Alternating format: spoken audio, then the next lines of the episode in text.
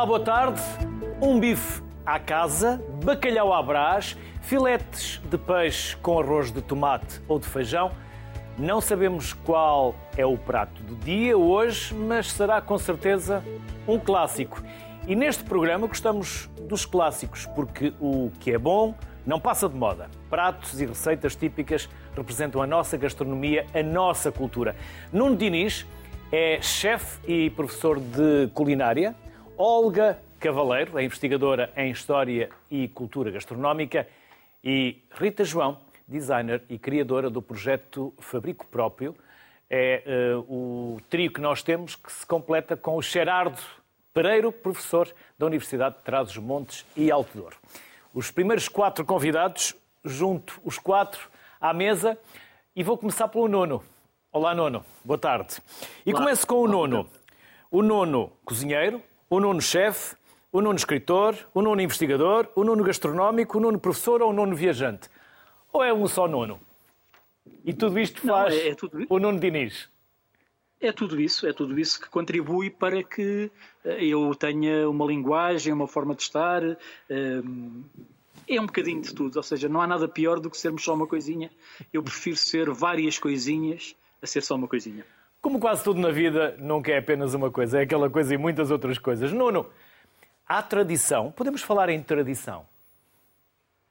Sim, existe tradição. A noção de tradição é sempre uma noção um bocadinho complicada, porque a tradição por si só não existe. A tradição é algo que é evolutivo, é impossível, completamente impossível, eu fazer um prato hoje, mesmo que eu reconheça, e na maior parte dos casos não conheço, conheço exatamente como é que ela era feita há 200 anos, e volto a dizer, na maior parte dos casos não conheço, é impossível eu replicá-lo.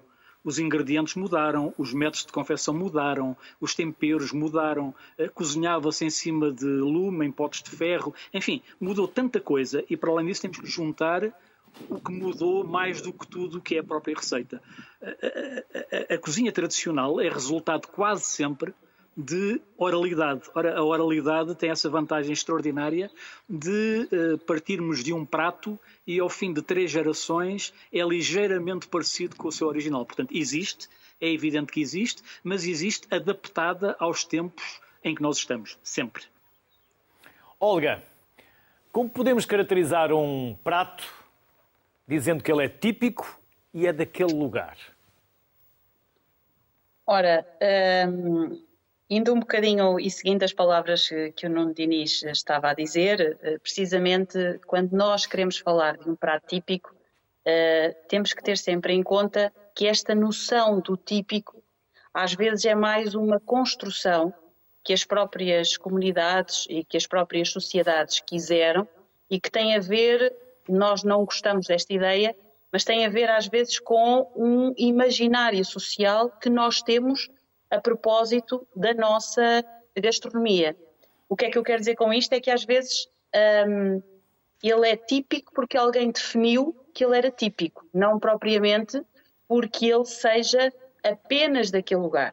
Agora, é evidente uh, que, fora esta questão que eu estava a dizer, que é, uh, e sobretudo a partir de determinada altura, até para promover aquilo que seria a identidade regional uh, de um lugar, se foi buscar uh, o que seriam as práticas alimentares para poder caracterizar esse lugar, mas é evidente que fora esta construção uh, deste imaginário à volta das cozinhas regionais, nós temos, obviamente, algumas, algumas características que fazem com que determinados pratos possam ser de um lugar ou possam estar mais aproximados de um lugar do que do outro. Se bem que, mesmo aqui, hum, eu costumo dizer que a gastronomia não tem donos e, mesmo aqui, nós temos que ter sempre esta ideia aberta de que a gastronomia uh, se aproxima muito uh, de vários lugares, ou seja, as migrações,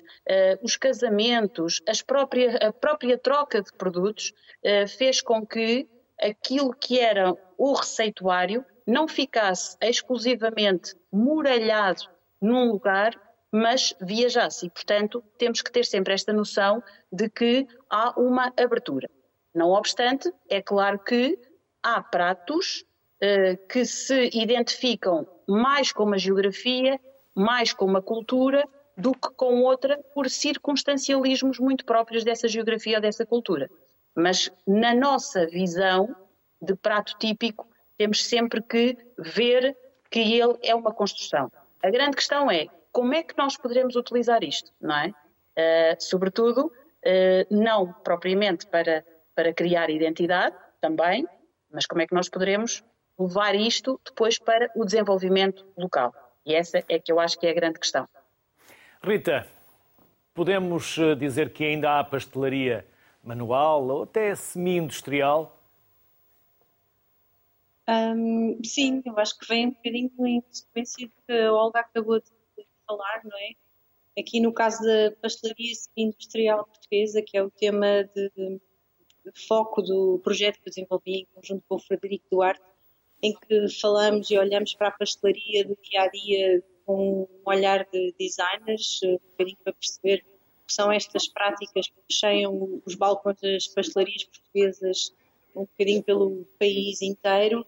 Um, acho que acontece aqui nós não quisemos ir buscar os regionais, aqueles pratos típicos só de um sítio, fomos antes atrás do fenómeno onde o regional passou para o âmbito nacional e hum, focámos no, no que são estes bolos que se calhar à partida não são associados imediatamente um, ao panorama gastronómico português, mas que efetivamente fazem parte da nossa cultura e são uh, um bem material português e não há em mais nenhum país eh, da Europa, pelo menos, consumido desta maneira, um registro diário e que é tão querido para a maioria dos portugueses.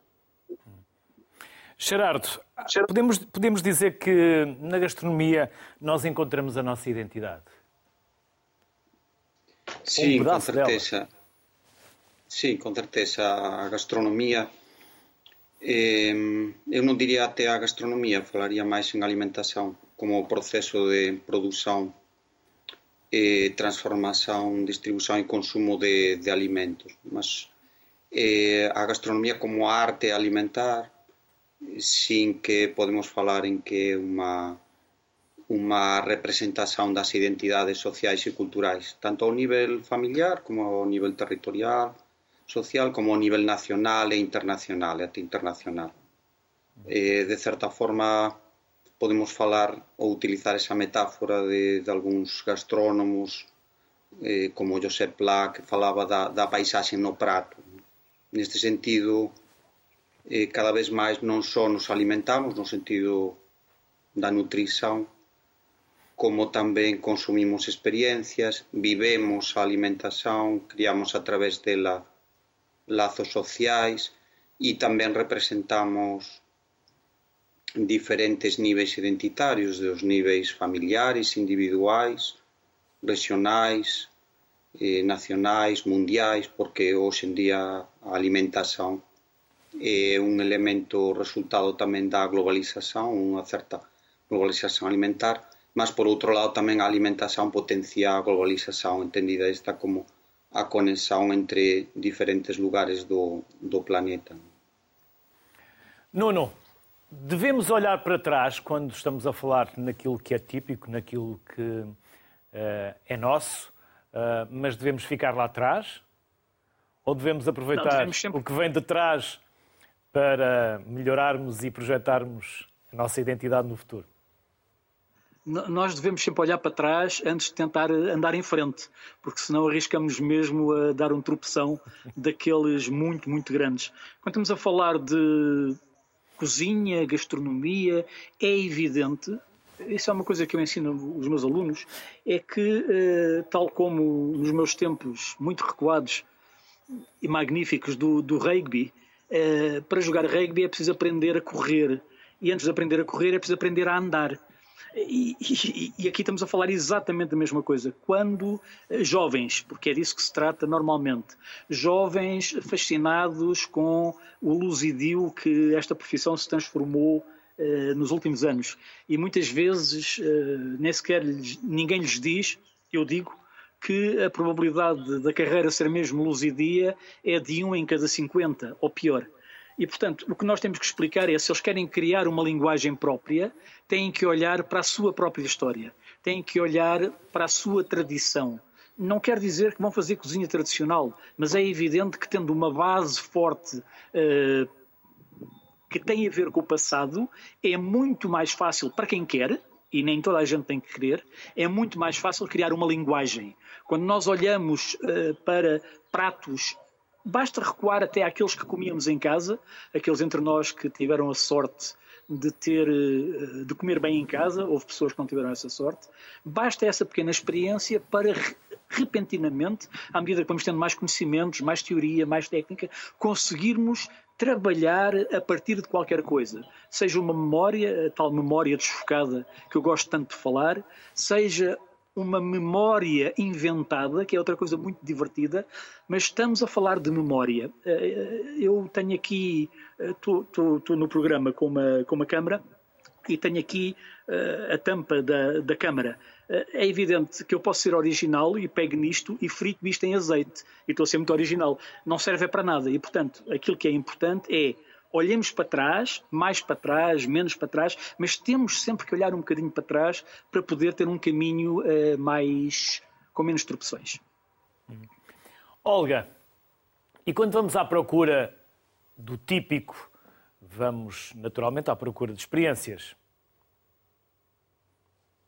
Uh, sim, nós vamos à procura de experiências e, e, realmente aqui, quando vamos à procura, e isso é, é uma das coisas que eu faço na, na, minha atividade profissional, é ir à procura uh, daquilo que caracteriza uh, essa tal memória de que o Nuno estava a falar.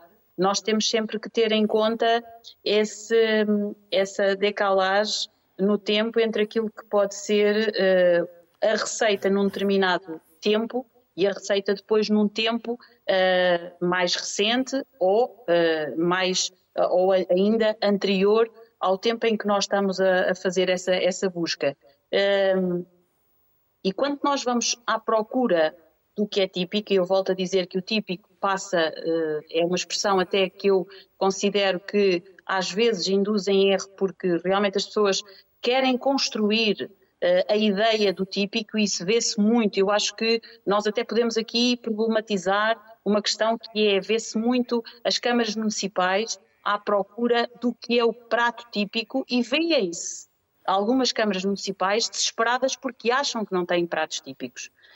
Um, e exatamente porque uh, não conseguem perceber que a, a gastronomia eh, tem eh, alguns elementos de tipicidade, ou seja, tem alguns elementos que realmente nos levam a uma matriz comum, mas essa matriz depois espraia-se em tantas bordas, em tantas beiras, em tantos braços, eh, que nós, se aproveitarmos essa diversidade, estamos a dar outro fogo à gastronomia, até como forma de essa própria gastronomia poder ser útil no desenvolvimento das, das, das comunidades. E, portanto, aquilo que eu faço quando vou à procura, um, não do típico, mas daquilo que caracteriza o local, nós temos que estar com disponibilidade para ouvir, exatamente porque as pessoas usavam aquilo que naturalmente tinham, fugiam também àquilo que, eh, que, que tinham e procuravam, através do comércio, ir buscar coisas que não eram propriamente daquela geografia e, portanto, essa, essa, essa veia comercial que os nossos povos sempre tiveram permitiram coisas fantásticas, permitiram que nós tivéssemos o peixe uh, no interior, que a certa altura o peixe salgado até acabava por ser, hoje é recordado como sendo a sardinha salgada amarela é, é, hoje considerada como sendo uma iguaria, como sendo algo que as pessoas recordam com imensa saudade. Mas à época era uma forma de transformação, ou seja, é precisamente percebermos os circunstancialismos de cada uh, elemento da nossa gastronomia que nós chegamos não propriamente ao prato típico, mas àquilo que é, uh, eh, um, àquilo que é o património uh, gastronómico de um determinado lugar.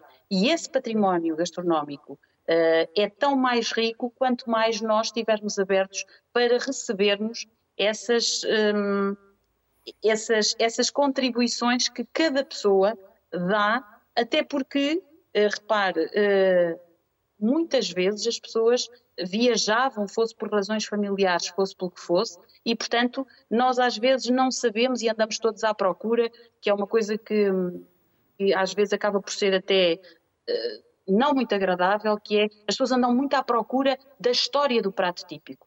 Uh, eu sou muitas vezes abordada para que uh, conta a história uh, de determinado prato, conta o porquê de se comer aquilo, conta a história quase como se as pessoas buscassem uma espécie de história da carochinha em que tudo tem um final feliz. Pois, mas na gastronomia as coisas não são assim.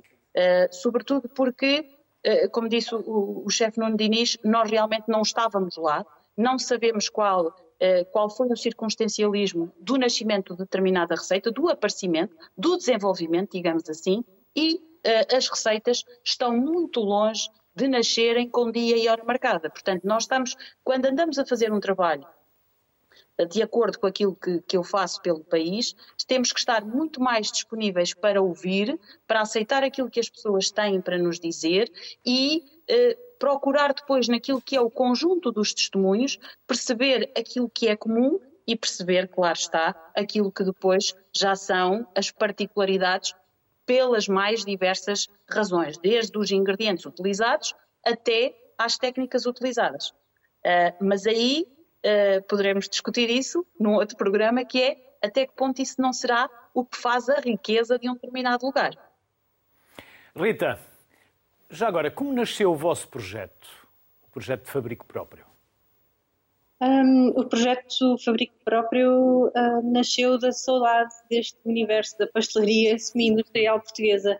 Um, tanto eu e o Pedro Ferreira, que é a outra metade do Estúdio Pedrita, uh, e o Frederico Duarte tivemos, trabalhámos em Itália durante uns tempos e foi, com esta vivência lá fora que nos apercebemos que realmente este fenómeno da pastelaria diária, do, fabrico próprio, era uma coisa muito portuguesa e, e foi nestas viagens entre cá e lá que fomos começando a olhar com mais atenção para as particularidades deste, deste universo uh, e, e, decidimos começar a investigar um bocadinho mais, percebemos que apesar dele ser o ganha-pão de, destas casas, de, destes sítios onde a gente consome este tipo de, de bolos e, e de produtos, um, ele não era. Um, era menosprezado pela, pela própria classe, pela, pelos pasteleiros.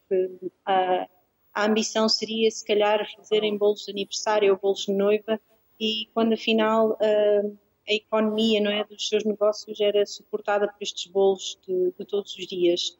E nasce assim, enquanto designers, uh, a olharmos para este fenómeno, como é que era possível às sete da manhã o balcão da pastelaria estar recheadíssimo com às vezes 70 bolos diferentes. Uh, começámos-nos a perceber que havia aqui um, um método uh, e um, um processo de fabrico muito regrado que permitia uma otimização de tanto matérias-primas como processos que realmente permitia, possibilitava esta magia, não é? De haver uma tanta variedade tão cedo um, em balcões de pastelarias que não precisavam de ser às vezes de renome, era fácil. E então começámos a olhar para, para este fenómeno, começámos a investigar, a conversar com, com pasteleiros, a ir a, a aulas pastelaria, nos centros de formação. E o projeto nasceu assim, um bocadinho. Tem esta parte enciclopédica, onde catalogamos 92 bolos diferentes. Estão organizados por tipologias de massas. Isto tem a ver com o processo de fabrico na pastelaria. E depois eh, esta enciclopédia de bolos é pontuada por eh, secções que falam de outros aspectos à volta uh, da pastelaria, sejam eles uh, relacionados com a arquitetura dos espaços, com recordações de infância que são comuns a, se calhar, a uma geração agora mais, mais velha, uh, sobre o que era ir à pastelaria com os avós ou os pais. Um, de venda que vendem bolos no meio da noite, uh, fenómenos nacionais de diáspora, o pastel de nata que aparece como ícone português lá fora. Um, e, e, foi assim que o, que o projeto nasceu, uh, da nossa curiosidade enquanto designers a olharmos para esta, para esta pastelaria do dia a dia. Gerardo, e quando falamos de pratos típicos, devemos também, se possível, adicionar a paisagem, porque ela aumenta, potencia a experiência e a memória. Sim, como, como já disse, a, a gastronomia pode ser pensada como a paisagem no, no prato, não é? E é muito interessante porque nas eh, últimas... Eu falo de paisagem, eu falo de paisagem mesmo. Daqui a pouco vou-lhe perguntar enquanto espaço social, mas paisagem, nós podemos estar a experienciar esse prato ou a degustar esse prato e a ver a paisagem física e perceber de... Eu há pouco, há pouco e o, o Nuno daqui a pouco também já me vai uh, dizer se foi impressão minha ou não, o Nuno está num espaço aberto, está no campo, uma imagem fantástica. E eu julgo que eu ouvi os badalos dos animais. Não sei se é verdade ou não, daqui a pouco. É, e, e tudo isto nos enche, parece que nos transporta para de onde vêm todos aqueles componentes, aqueles, aqueles pedaços que nós temos no prato. Já estamos a ouvir Sim, os badalos, já estamos a ouvir os badalos que estão lá atrás na paisagem do, do Nuno. Sim, mas pode dizer, Gerardo. Não, mas eh, muito obrigado. No, a ideia a ideia de paisaxe penso que temos que, que alargar, non? E estamos a falar dun tema como é a gastronomía e a alimentación.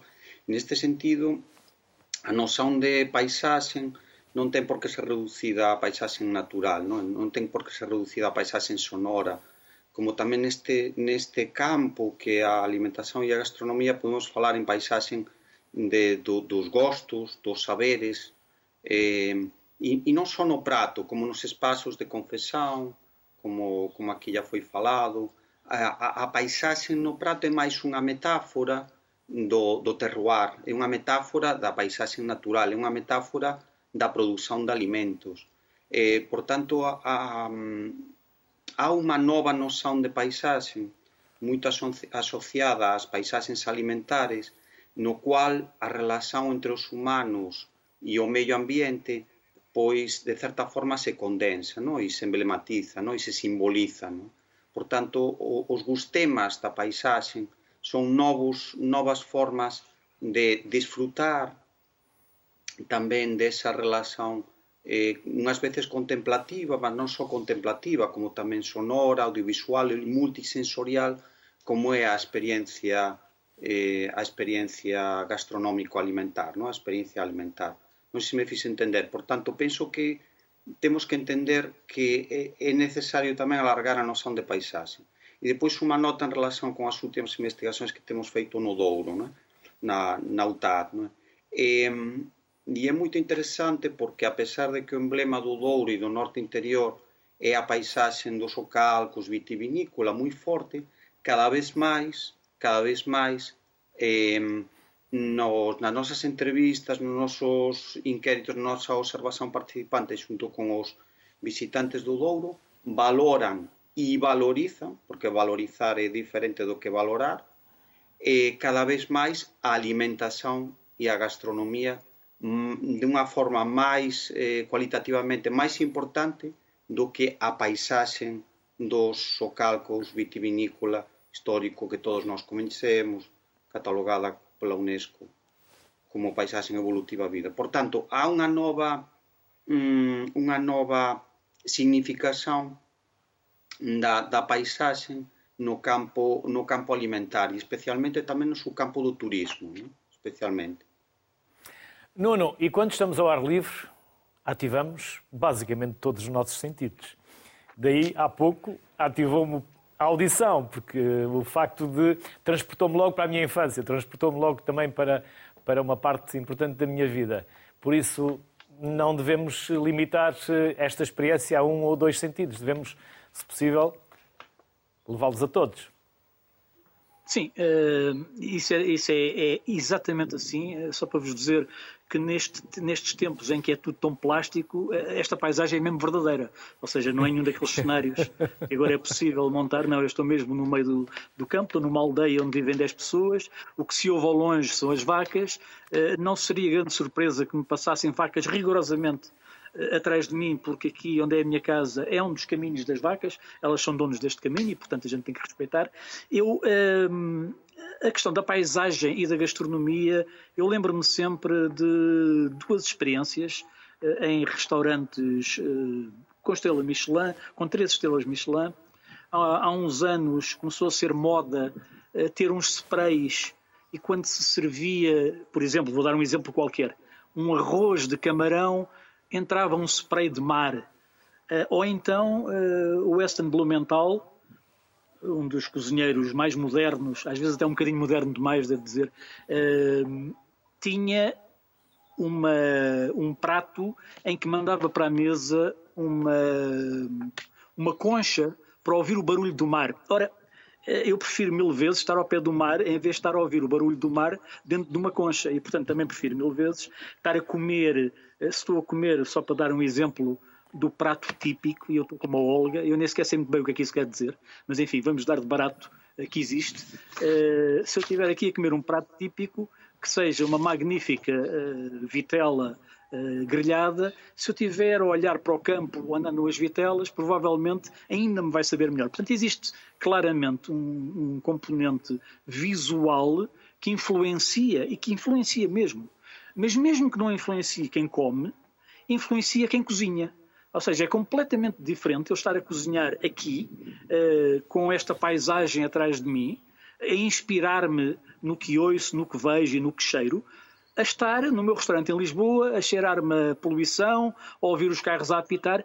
Em termos de inspiração, em termos de criatividade, e a criatividade não é exclusivo nem dos modernos, nem dos antigos, a criatividade está com todos nós, em termos de criatividade, eu estou muito mais preparado, estou muito mais uh, uh, aberto a ser inspirado por uma paisagem que é estimulante. E, portanto, mesmo que isto não seja verdade para o consumidor, para quem vai ao restaurante, e eu pessoalmente acho que é, para mim, enquanto cozinheiro, e cozinheiro que praticou durante muitos anos a alta cozinha, depois se apaixonou pela baixa cozinha e pelo caminho passou pela cozinha de mediana estatura, é evidente que eu sou influenciado também pela paisagem. Faz parte da tal memória e é uma memória que, embora presente, é também memória passada. Porque eu, ao ver esta paisagem, lembro, por exemplo, da Quinta do meu avô, ao, ao lembrar-me da Quinta do meu avô, lembro-me de alguns pratos que se comiam lá. Portanto, é um processo que não é um processo. Hum, fechado, é um processo aberto, criativo, é mesmo explosivo. E, portanto, sim, eu acho que a paisagem tem, a paisagem paisagem tem uma influência muito grande, pelo menos em mim enquanto cozinheiro. Olga, e os festivais gastronómicos ajudam a preservar aquilo que é típico, os é. pratos típicos? Acho que já ficou O Nuno claro. riu-se. Olga, permita-me só. Nuno, por que se riu? Peço desculpa, Olga. Porquê é que se riu o Nuno? Eu rimo porque é o, o, tipo de tema que a Olga vai responder muito bem, mas que dá mesmo vontade de rir, porque podemos ser todos aqui, todos muito, muito politicamente muito corretos, e assim, ah, sim, sim, é magnífico, come-se muito bem. Não é verdade, normalmente come-se muito mal. Mas a Olga vai responder certamente. Olga, já condicionámos a sua resposta ou não? Uh, não, é, é assim, condicionado não, eu acho que é um complemento aquilo que, que o Nuno está a dizer, porque na verdade os festivais gastronómicos é, também dá pano para mangas, é um tema bastante rico. Primeiro, uh, primeiríssima questão em relação aos festivais gastronómicos é que, na maioria das vezes, cristaliza cristaliza. E quando eu digo cristalizar, é, é mesmo fixar numa rigidez, às vezes absurda, uma receita e essa receita deve respirar na, na multiplicidade das pessoas que o fazem e que sempre o fizeram.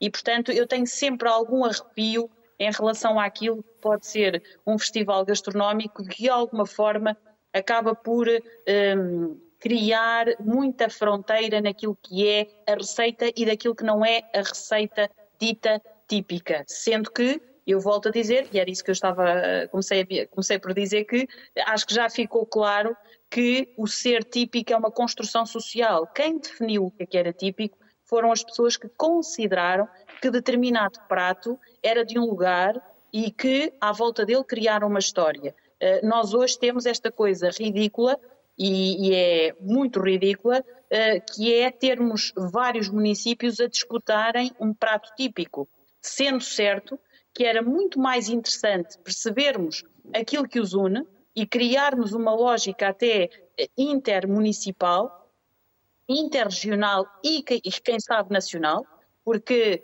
é lindíssimo olhar a gastronomia do nosso país e ver essas tais linhas que uh, se descobrem como os rios, quase, uh, que parece que eh, passam por um lugar e levam dali qualquer coisa, passam por outro lugar, levam mais qualquer coisa e aquilo que vai no leito vai sendo a receita em constante transformação. Porquê? Porque os sítios são diferentes, porque as influências são diferentes. Resumindo, esta lógica de festival gastronómica, em algumas situações, não contribui para a preservação da gastronomia local, sendo que a fecha em vez de a abrir. Se podemos aqui dizer que os festivais gastronómicos ajudam a dar visibilidade a determinados locais, pois evidentemente que temos que dizer que sim. Ou seja, eh, se nós tivermos um festival gastronómico do caracol, coisa mais simples, ou do cabrito assado, já uma receita emblemática, ou eh, de um enchido muito conhecido como o Maranhão ou outra coisa qualquer, é evidente que aquela localidade, durante aquele dia, vai estar uh, sob os holofotes nacionais e as pessoas vão querer lá ir e as pessoas vão na expectativa, lá está, na expectativa da memória associada àquele prato. O que é que acontece muitas vezes nesses festivais gastronómicos? Na grande maioria das vezes, fecha-se a receita exclusivamente. Um, transforma-se a receita numa vaidade municipal que não ajuda nada na compreensão da sua, da sua receita, não se deixa que ela possa, possa até evoluir, até que ela. E às vezes, uh, outra coisa horrível dos festivais gastronómicos é uh, procurar-se inventar excessivamente, ou seja, a criatividade realmente acompanha-nos uh, desde desde que, existimos e nós tivemos que ser criativos, mas não poderemos querer que a criatividade seja uma coisa imposta por decreto. E muitas vezes nesses festivais gastronómicos é o que acontece. E, portanto, às vezes, em vez de ajudar uma determinada, local, uma determinada localidade a poder ter uma outra visibilidade e poder dizer é naquele local que se come uma determinada receita e que é feita com qualidade, qualificar as receitas era tão importante e isso não é feito? Não. Transforma-se transforma-se a gastronomia no típico, sem saber muitas vezes o que é, usa-se a palavra tradicional para tudo e para nada, sem saber muitas vezes, às vezes, o que é o que é tradicional, e acontece que há determinadas receitas, isso, tem, isso, tem, isso é uma das coisas que, que eu tenho visto, é que eh, elas já foram tantas vezes transmitidas e fica sempre naquela ideia de que a senhora fazia assim e quem aprendeu com aquela senhora foi uma senhora que nem sequer era cozinheira nem pasteleira, mas que eh, começou a fazer e aquilo que nós hoje vendemos como sendo o tradicional é uma aproximação de uma receita que eventualmente foi feita. E quando nós dizemos que aquela aproximação, que não tem mal nenhum em ser uma aproximação, o que tem mal é nós dizermos que aquilo é que é a verdadeira receita que é esse o problema dos festivais gastronómicos. É a tal verdadeira receita que é um assunto que, obviamente, nunca pode ser pacífico. Portanto, podermos usar os festivais gastronómicos para promover um local, poder qualificar a oferta, poder dizer que as pessoas vão lá e que encontram aquele produto que está disponível e que vão àquele festival e que têm uma boa memória daquele festival, é uma coisa. Irmos a um festival, como na maioria das vezes encontramos por aí, em que a receita, se forem ver e analisar os vários festivais que nós temos, o modelo é sempre o mesmo. Mais coisa, menos coisa, a receita é exatamente a mesma. E o que é que resulta no final? Muito pouco para a localidade. Porquê? Porque as pessoas só vão lá no festival. Vão lá comer naquela altura e durante aqueles dois dias enche-se a vila. Não há espaço para estacionar e, sim, foram visitados. E o resto do ano? Ou seja, o como é que nós conseguimos usar os festivais gastronómicos para exportar estes territórios. Essa é uma questão que não obriga a uma outro olhar para os festivais. Gerardo, e o facto de muitas vezes serem esses restaurantes ou esses espaços locais de sociabilização ou mesmo locais turísticos também pode deturpar aquilo que é a natureza do típico e alterá-la de forma a que seja quase criminosa a forma como se apresenta depois no prato do turista? Ben, eh, vamos lá ver, eh, eh, só permítame unha nota en relación con os festivais eh, gastronómicos, a ver, eh, en xeral en Portugal e na Península Ibérica talvez somos o lugar do mundo onde máis festivais da gastronomía e alimentación, máis festividades públicas ligadas á alimentación, máis lonxe de ser un purismo ou esencialismo que tamén é, é un sintoma, é un sintoma de memorias da fome, de memorias da escaseza, de dureza de As tripas à moda do Porto na, é um desses exemplos, não é? As tripas é, é um eh, desses há, exemplos. Há, há muitos, muitos festivais, há centenares de festivais que estão contabilizados e que, no meu entender, como antropólogo, son, son fruto tamén dun de sociedades que viveran tempos duros no ano da, no, nos anos da, da, da autarquía, da autarquía eh, ditatorial ibérica. Non? Das, das autarcías. En relación con os con os restaurantes e a questão que que Gerardo, permita-me permita só eh, para explicar porque é que eu faço essa pergunta. Porque muitas das vezes eu passo por locais turísticos onde os pratos estão a ser apresentados aos turistas como típicos e eu sinto pena da experiência gastronómica que eles vão ter e da imagem que eles vão levar do país, porque aquilo típico não tem nada. Já, mas paradoxalmente a satisfação, o grau de satisfação de muitos deles é muito, muito grande, não? Eu entendo o que quer dizer, mas vamos lá ver. O típico é uma categoria social eh, construída, é uma invenção, é uma seleção e uma exclusão de determinados elementos, formas de produção, eh, de determinadas formas de produzir alimento. Não é só receita, não é só eh, María Lourdes Modesto a construir a receita, é unha construción colectiva do, do típico enorme, a receita é unha invención da tradición. E, e nesa inversión da tradición, por veces apreséntase eh, versión da diversidade. Un, o exemplo do folar eh, trasmontano, non é? En Montalegre facen con presunto e carne entremeada. En Miñais con presunto salpicón e lingüiza. En Miranda do Douro con touchiño entremeado e galiña guisada, sen salpicón, e Moncorvo con frango guisado, mas é o folar. eh, há unha categoría guardaxuvas, mas há unha diversidade. Por tanto, o típico mm, encerra diversidades, eh, mesmo ao nivel dos restaurantes, eh, como se ben falaba, como Luis ben falaba, esa diversidade está ben presente. Que acontece? Que a adaptación das, das, das nosas, dos nosos sistemas alimentares para os locais adáptase tamén ao gosto dos visitantes. Isto é, eh, o propio o propio o propio turismo e as propias experiencias de visitación acaban por eh, producir novas mudanzas e adaptações da, da gastronomía local ou das, das ditas gastronomías regionais.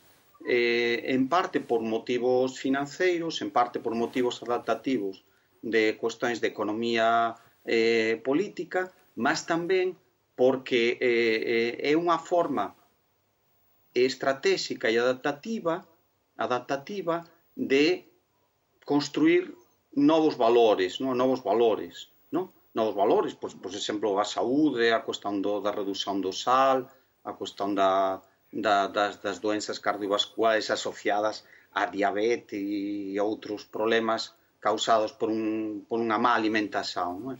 Por tanto, o, o, os visitantes tamén acaban por recrear esas tradicións ou acaban por recrear novos, novos tipismos, non? novos tipismos.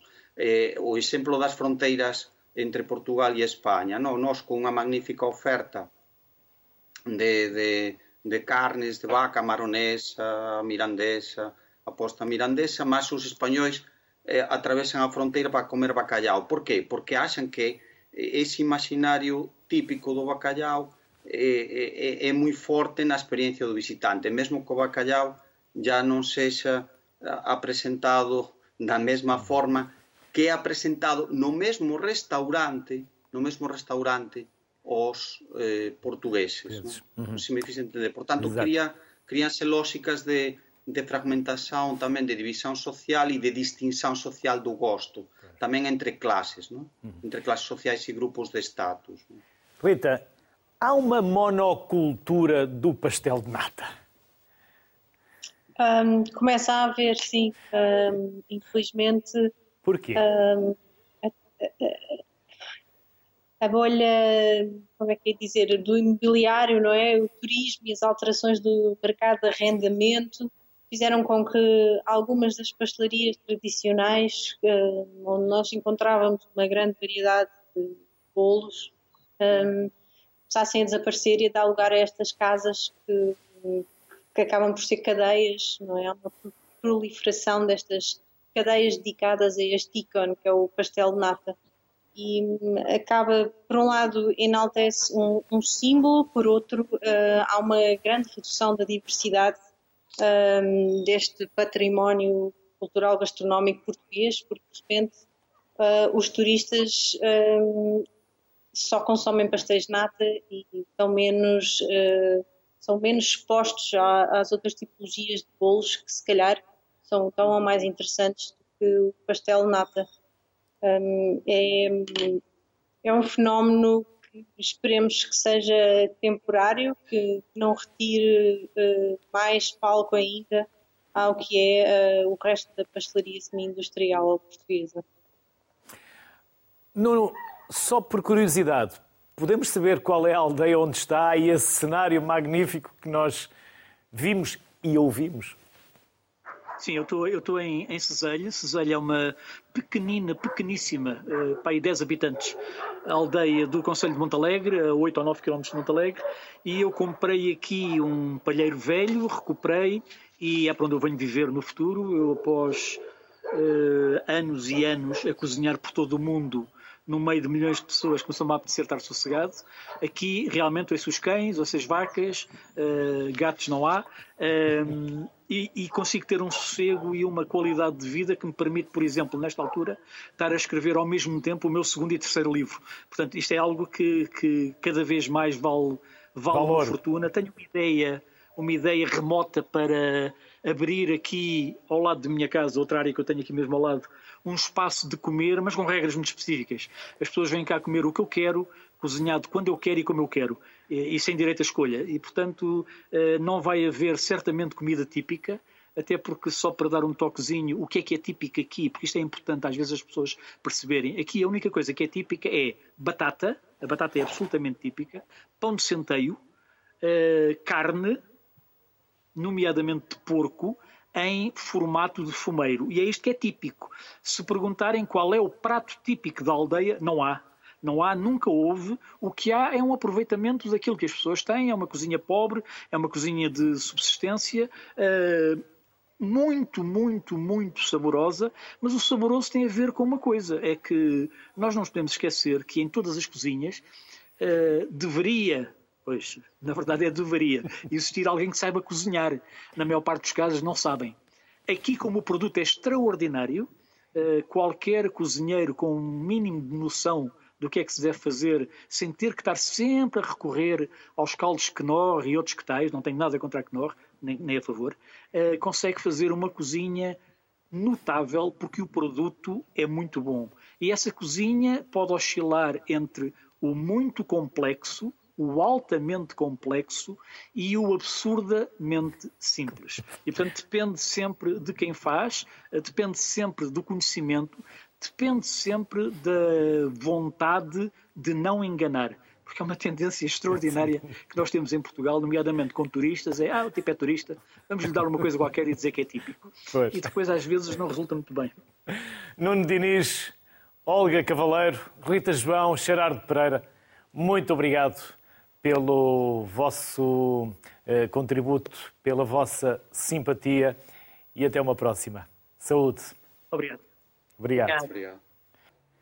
Chega de conversa, vamos é pedir entre espetadas madeirenses, vamos ver se ainda conseguimos, pratos alentejanos e um bacalhau, claro. Há um pouco de tudo agora nesta reta final, por isso vamos ao José Almeida, que é gerente do restaurante O Moinho do Cutorto, em Évora. Depois com Olá, o Júlio Fernandes, que é o chefe e dono do restaurante de bacalhau em Lisboa. Olá os dois, para já, os dois bem-vindos à Sociedade Civil. Vamos. Sim, sim, diga, é um diga. prazer sempre. Júlio, já vamos à conversa. Vamos começar pelo, pelo José Almeida. Olá, José. Vamos lá saber onde Viva. fica o vosso restaurante e o que é que tem em mente. O nosso restaurante fica em Évora, e tem apenas pratos regionais alentejanos. E, portanto, tem um foco muito grande no, no porco alentejano, uh, no bacalhau, no cação, são os peixes uh, da nossa região. Uh, enfim, hum. basicamente é isso. José, qual é a história do nome do restaurante? Porque há sempre uma história. Sim, Toda, todos os restaurantes têm, um, têm uma história. Toda, todas as pessoas que abrem um restaurante querem contar alguma coisa com comida. A história de, do moinho do Cotorto, da nossa casa, é uma história que começou há, há 26 anos atrás, pelas mãos dos meus sogros, do Jerry de Fátima Salvador. Um, talvez tenha começado um pouco antes, com, com, com aquilo que eles foram aprendendo sobre comida. A minha sogra, através da quinita, da avó quinita. O meu sogro que aprendeu a comer durante a adolescência no Fialho, em Évora, que era uma casa por excelência da comida tradicional. E então, há 26 anos atrás, eles decidem abrir o próprio negócio, os dois, e, e contar aquilo que é, para eles, a, a tradição de comer desde que assentem desde pequeninos. Um, eu cheguei a esta casa há dois anos para, para gerir. Enfim, a restauração, como qualquer pessoa que trabalha nela, é uma vida dura e, portanto, é uma passagem de testemunho uma passagem dos sabores de, das mãos deles para as minhas mãos, mas, mas sem os mudar, se conseguirmos. José, quem vos procura e quais são os pratos favoritos? Bom, até, até aqui há, há pouco tempo nós, se calhar, éramos um, um segredo mal escondido uh, de Évora. Uh, quem nos procura, regra geral, sabe, sabe ao que vem. Vem ao prato tradicional alentejano, vem comer umas migas de espargos com carne do alguidar, uma sopa de tomate, um, um feijão branco com cabeça de porco. Um, hoje em dia, com, com os meios online, com esta vontade de redescobrir aquilo que é a comida tradicional, o nosso público já é um bocadinho mais variado, não são só eborenses, é gente de todo o país, a gente que vem de Braga ou de Castelo Branco para comer uns pezinhos de, pezinhos de Porto com entrada. Uh, mas sim, regra geral, sabemos ao que vimos, não é? Sabemos que vamos comer comida tradicional feita hoje como, como era feita há 26 anos quando a casa abriu, aliás, porque a nossa emenda não mudou nem um pouquinho desde o primeiro dia em que abrimos. José Almeida, e que assim continuem, com muitos clientes e o maior sucesso. Obrigado para si e para toda a Muito família. Obrigado. Até uma próxima. Obrigado. E por falar em quem visita, o Júlio Fernandes já cá esteve, o chefe Júlio, do, do Bacalhau, e um certo dia disse-me: Olha, depois da Sociedade Civil, apareceu cá um casal de Nova Iorque à procura do meu bacalhau. Júlio. Foi assim mesmo. Quem vos procura? Foi assim mesmo. É, e, a sociedade civil tem este, este encanto e esta magia, porque eu vou querer conhecer o moinho do Cotorto. Naturalmente. Então vamos juntos. Júlio, vamos juntos. Vamos eh, conhecer o Moinho do Cotorto juntos. Vamos ter com o José Almeida. Também vou. Já, já, me fiz convidado por isso.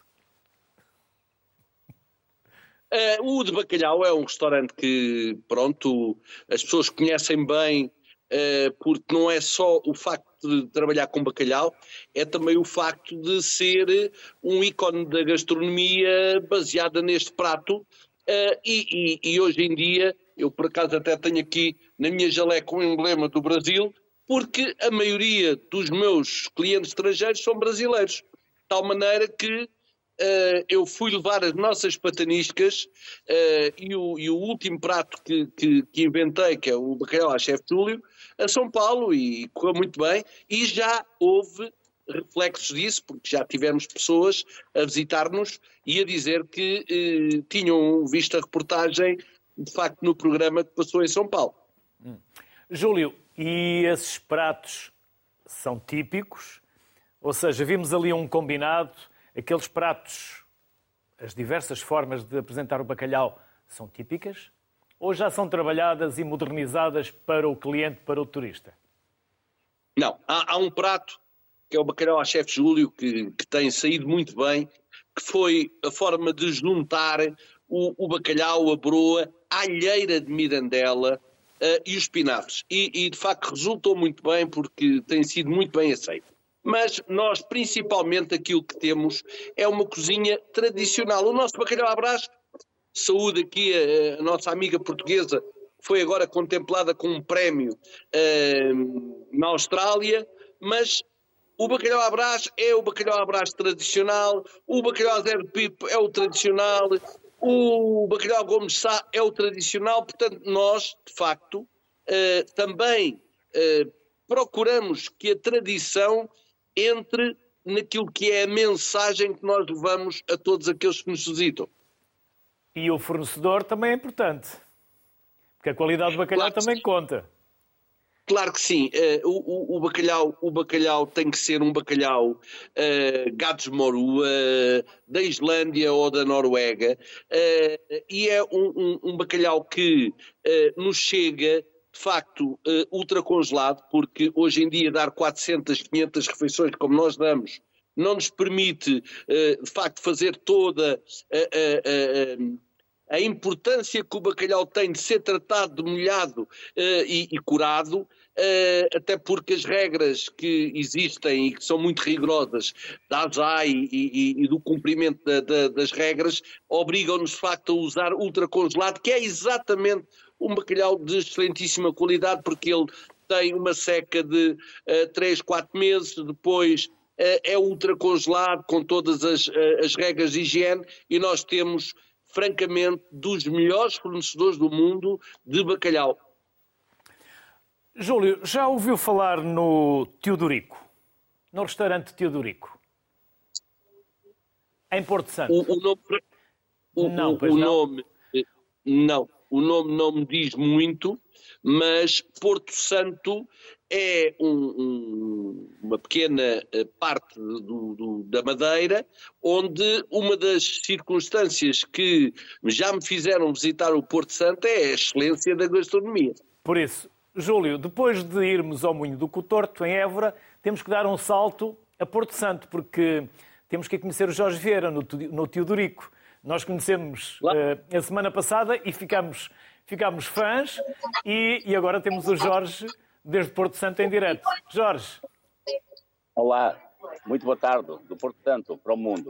E essa espetada não se esquece. Aliás, nós não nos esquecemos. Claro. Que espetada é essa, Jorge? Olha, a espetada uh, é o nosso ícone, é, é um prato, é prato mãe da gastronomia madeirense e Porto Santense. Nós reeditamos e tivemos a responsabilidade de reeditar um, um ícone que é o Teodorico, o primeiro restaurante, quiçá, na Madeira a fazer, na região a fazer espetada. O Teodorico nasce em 64 e desde então tornou-se o ícone e para nós foi uma grande responsabilidade reeditá-lo. Jorge, e a paisagem também ajuda. Não Sim, sei eu, se eu, consegue mostrá-la, não sei se consegue mostrá-la, porque já percebi que está na esplanada. Mais a sul, mais a sul, junto ao mar, uh, visto que é o nosso dia de fecho semanal, uh, vim até junto ao mar e o Porto Santo está com um dia maravilhoso. Uhum. Jorge, e quem vos visita? Olha, visita o nosso mercado, o mercado do Porto Santo, tradicionalmente era um mercado madeirense. Nós, para a Madeira, o Porto Santo é o vosso Algarve. Uh, hoje as coisas estão bocadinho mudadas, com o aparecimento de hotéis, Tivemos também, uh, há dois anos esta parte, o privilégio de ter muito, muito mercado continental. Nós tínhamos um hotel que era de um tripeiro, que é o Vila Baleiro, e trazia muita gente do Norte. Hoje estamos com muita gente do Val do Tejo e, e estamos com muito, muito continental a nos visitar e a conhecer esta pequena parcela de território. Jorge, se conseguir mostrar outra vez a paisagem, ou pelo menos onde está, para nós sentirmos um bocadinho desse. Estou, Isso. Estou, aqui, estou aqui um pedacinho a sul, como eu digo, vou mostrar algumas imagens da praia, eh, que estou mesmo junto ao mar, e mostro-lhes já a nossa, a nossa maravilhosa praia. Nós estivemos é aí, enquanto, enquanto o Jorge procura, nós estivemos aí a semana passada, porque é um programa que vamos emitir na próxima semana, porque fomos fazer eu, eh, o programa em direto da Central de Desalinização de Porto Santo. Sei. Estão a receber imagens da praia? Estamos, sim, sim, sim, estamos. Estamos okay. e já estamos com saudades, estamos com vontade de voltar. Ah. Jorge. okay. Jorge, foi. quando voltarmos, quando voltarmos, vamos visitar-vos. Jorge, as maiores felicidades e, obrigado pela simpatia com que nos receberam também quando estivemos aí. E até uma próxima, Jorge. Obrigado. Felicidades. Muito obrigado. Júlio, está também feita, uh, está feito o desafio para irmos a Porto Santo visitar o Jorge e depois, ou entretanto, também passarmos ali por Évora para o José Almeida. Júlio Fernandes, José Almeida, que já tivemos há pouco, e ao Jorge, obrigado pela vossa simpatia e obrigado pela disponibilidade que tiveram para estar aqui connosco. É um gosto sempre trabalhar convosco. Obrigado. Igualmente. O que é nacional é bom e o que é típico é ainda melhor. Boa tarde, saúde para todos.